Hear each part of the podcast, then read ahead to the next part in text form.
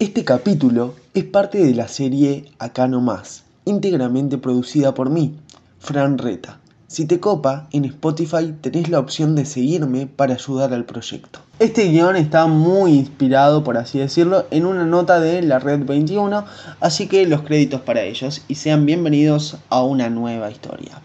El año 1965 fue un año trascendente y en cierta forma dramático para nuestro país.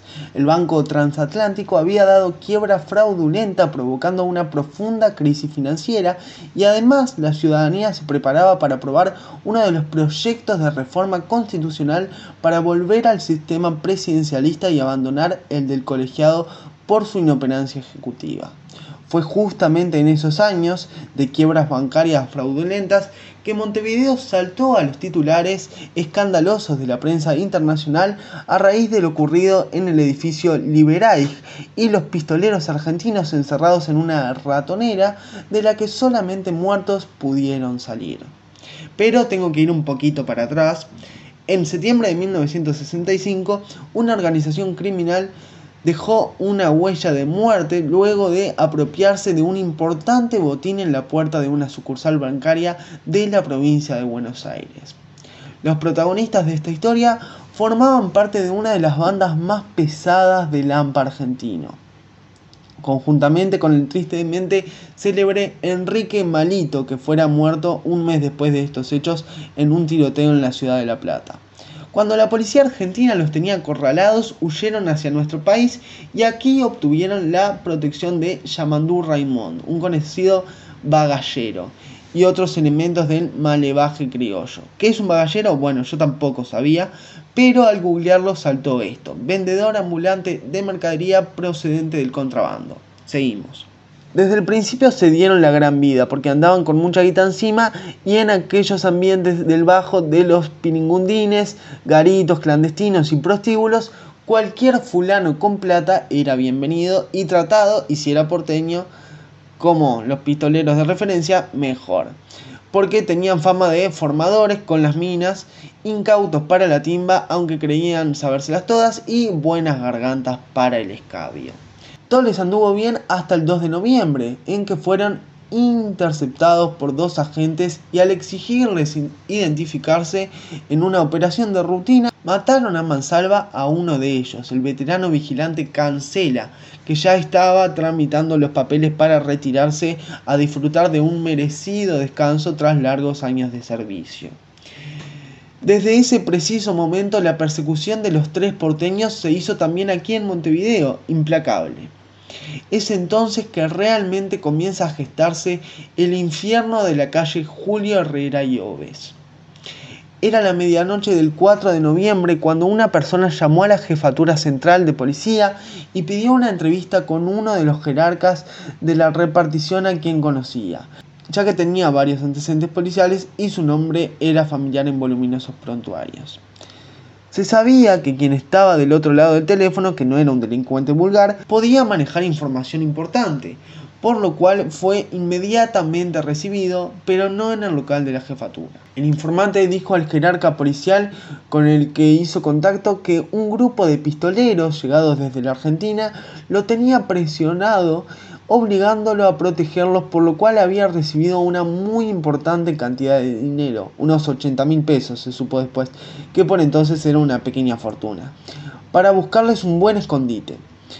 Algunas informaciones periodísticas posteriores indicaron que también había manifestado que lo tenían presionado porque habían secuestrado a su esposa y su hijo, pero después esa versión fue totalmente desmentida. Lo que sí dijo fue que no quería comprometerse en proteger criminales y que si la policía le aseguraba la vida y además el secreto de su identidad, estaba dispuesto a llevarlos donde le indicasen para entregarlos. Dijo también que él no contaba con ninguna casa o apartamento para ubicarlos. Tras un breve intercambio de opiniones, los jefes policiales decidieron considerar su propuesta, aceptándola en todos sus términos y le indicaron que lo llevara al apartamento 9 de la calle Julio Herrera y Oves 1182, en el edificio Liberay, cuyas llaves, por relaciones nunca aclaradas con la cúpula policial, fueron obtenidas rápidamente. El informante partió con las llaves sin ser seguido aparentemente por los efectivos de seguridad, Sobre las 7 de la tarde llegó con los tres pistoleros hasta las inmediaciones del lugar. Aquellos, sin embargo, que no confiaban totalmente en nadie, dispusieron estacionar el vehículo a unos 200 metros del edificio y avanzar a pie. Dos de ellos llegaron y directamente entraron al inmueble dirigiéndose al apartamento 9. El restante caminó lentamente con el informante y estuvo unos 5 o 6 minutos en la puerta, previendo que pudiera tratarse de una ratonera. ¿Qué es una ratonera? Una trampa, básicamente.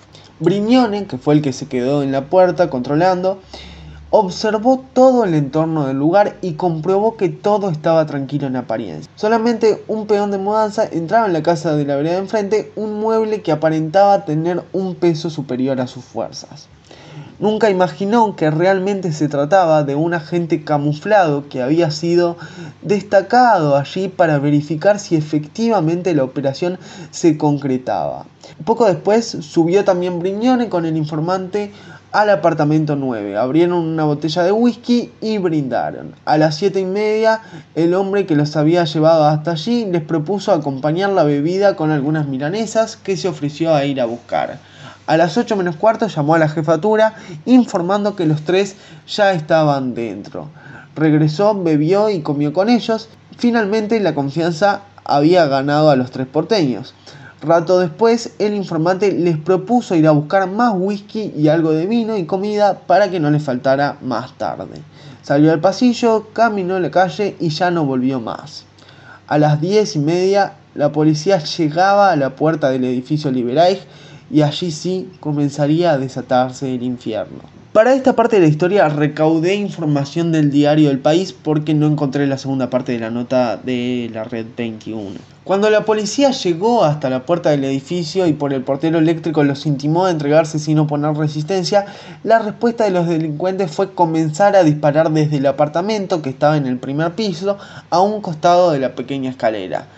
Se produjo entonces un intercambio de disparos que duró 14 horas entre los pistoleros y decenas de policías, convirtiendo a esa zona del centro y el adyacente a Barrio Sur en un verdadero infierno. Se llegaron inclusive a disparar granadas, bombas de humo y gases lacrimógenos que los delincuentes contrarrestaban como defensa mojando los colchones.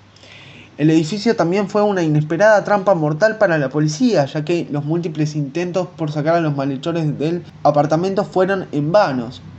El trío disparaba desde el interior y las balas rebotaban en las paredes curvas del corredor. Así cayeron muertos el comisario Washington Santana Cabris y el agente Aranguren, además de dejar heridos a otros cuatro representantes de la ley. Cuando habían pasado 14 horas desde el primer disparo y la luz del día siguiente iluminaba la terrorífica escena, cesó por un rato la balacera. La policía logró al fin acceder al apartamento y se encontró los cuerpos semidesnudos de los tres pistoleros en medio de un caos de casquillos de balas, botellas rotas, muebles destrozados, charcos de sangre y un fuerte olor a whisky y pólvora. Dos de ellos estaban muertos y Mereles agonizaba, muriendo rato después.